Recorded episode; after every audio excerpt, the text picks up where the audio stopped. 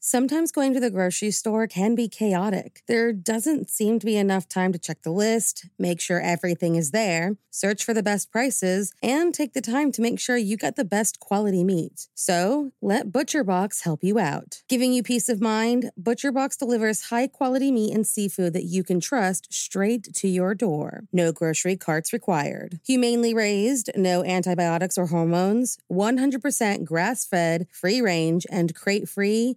What more can you ask for? What about free shipping, customized box plans, exclusive member deals, recipe inspirations, tips, and tricks? You really can't go wrong with ButcherBox. Sign up at butcherbox.com slash morningcup and get our special deal. ButcherBox is offering our listeners a free for a year offer plus an additional $20 off. Choose salmon, chicken breasts, or steak tips free in every order for a year. Sign up today at butcherbox.com slash morningcup and use code morningcup to choose your free for a year offer plus get $20 off your first order. There were two more murders 15 miles When away. police in the arrived, Silver they Lake found the section of telephone and electricity lines described by one investigator as reminiscent of a weird religion. Morning. Cup of murder. What a horrible feeling it must be to be blindsided by a divorce. The pain must be overwhelming. On September 22, 2009, a man in Dallas, Texas was surprised when his wife of only a few months asked for a divorce. But instead of getting into a screaming match, he decided to take things a step too far. So, if you like your coffee hot but your bones chilled, sit back and start your day with a morning cup of murder. Gary Green was a man on the verge of a breakdown, and he knew it.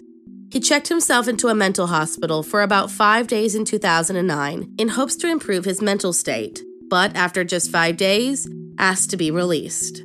Shortly thereafter, his wife of only a few months told him that she wanted to annul their marriage.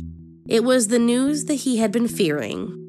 He moved out of their Oak Cliff home in Dallas, Texas, but persuaded her to let him spend the day, September 22, 2009, in the home so he could be with his kids.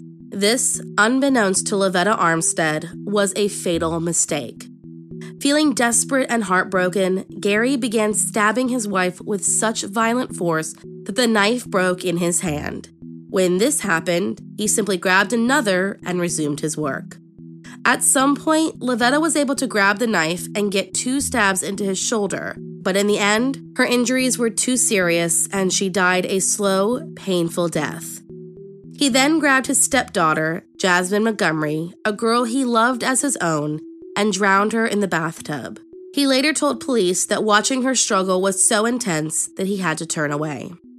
Still covered in Lavetta's blood, Gary showered in the same tub where Jasmine was just murdered and left to pick up his two stepsons from church.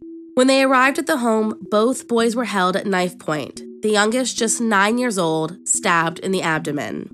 But somehow, this boy, despite his age and injuries, was able to talk Gary off a ledge and persuade him to spare their lives. Once he agreed, he told them he wanted to show them something and led them into the bedroom where their mother lay covered in blood. They fell to their knees and began weeping. Gary went on to say that he killed their mother because he, quote, loved her to death. They then saw the body of their sister face down on the blood covered floor of the bathroom, hands bound behind her back in duct tape. Gary then ordered the older boy, just 12 years old, to get his medication, which meant the young boy had to walk through his mother's blood, past his dead sister, and back. Gary then told the boys, You know how I told you to say, see you later, and never bye. Well, this is goodbye. He hugged the boys and asked them to wait to call police until he was gone. Gary left with the intention of swallowing pills and going to sleep, but his family found him at a friend's house and persuaded him to turn himself in. Gary was arrested and Lavetta's sons were safely taken away, the youngest still recovering from his injuries. But their trauma wasn't done, because with Gary's arrest came the inevitable trial, and unfortunately, these boys were the only witnesses to what happened that day in September. During the trial, prosecutors introduced three letters that the couple wrote the day of the murders. In one, Lavetta expressed her love for Gary, but went on to say that he needed to move out and that it was time that they parted ways. In a second, she expressed regret for letting him back into her life. The final letter, written by Gary himself, he planned on killing Lavetta, the three children, and then himself. It stated, You asked to see the monster, so here's the monster you made me. The prosecutor also played home videos of young Jasmine so the jury could match the tragedy to the innocent face. Then finally, the boys were asked to testify.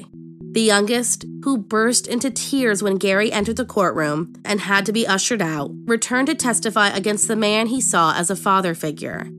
Both boys explained how much they loved him and how deeply his betrayal affected them. Then came a psychologist who told jurors that Gary suffered from schizoaffective disorder, bipolar type, and that he believed that the family was trying to hurt him. His brother further backed up this statement by saying that Gary suffered from undiagnosed mental illness since he was a young boy. That Gary had said he had nothing to live for and heard demons.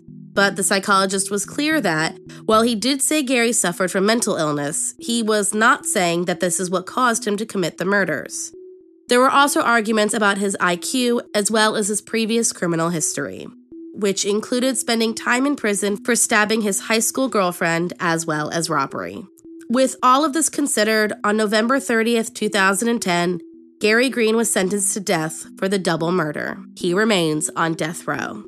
Thank you for joining me in my morning cup of murder. Please join me again tomorrow to hear what terrible thing happened on September 23rd. Don't forget to rate and subscribe and let me know how you like it. If you want to help support the podcast, there's always Patreon or just sharing it with your true crime obsessed friends. And remember, stay safe.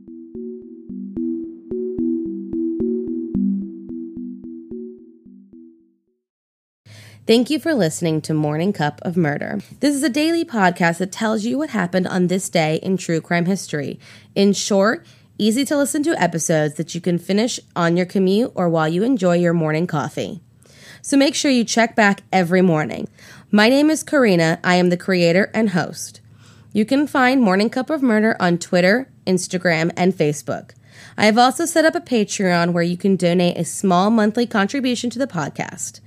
All those links are in the episode description. Thank you again and have a wonderful day.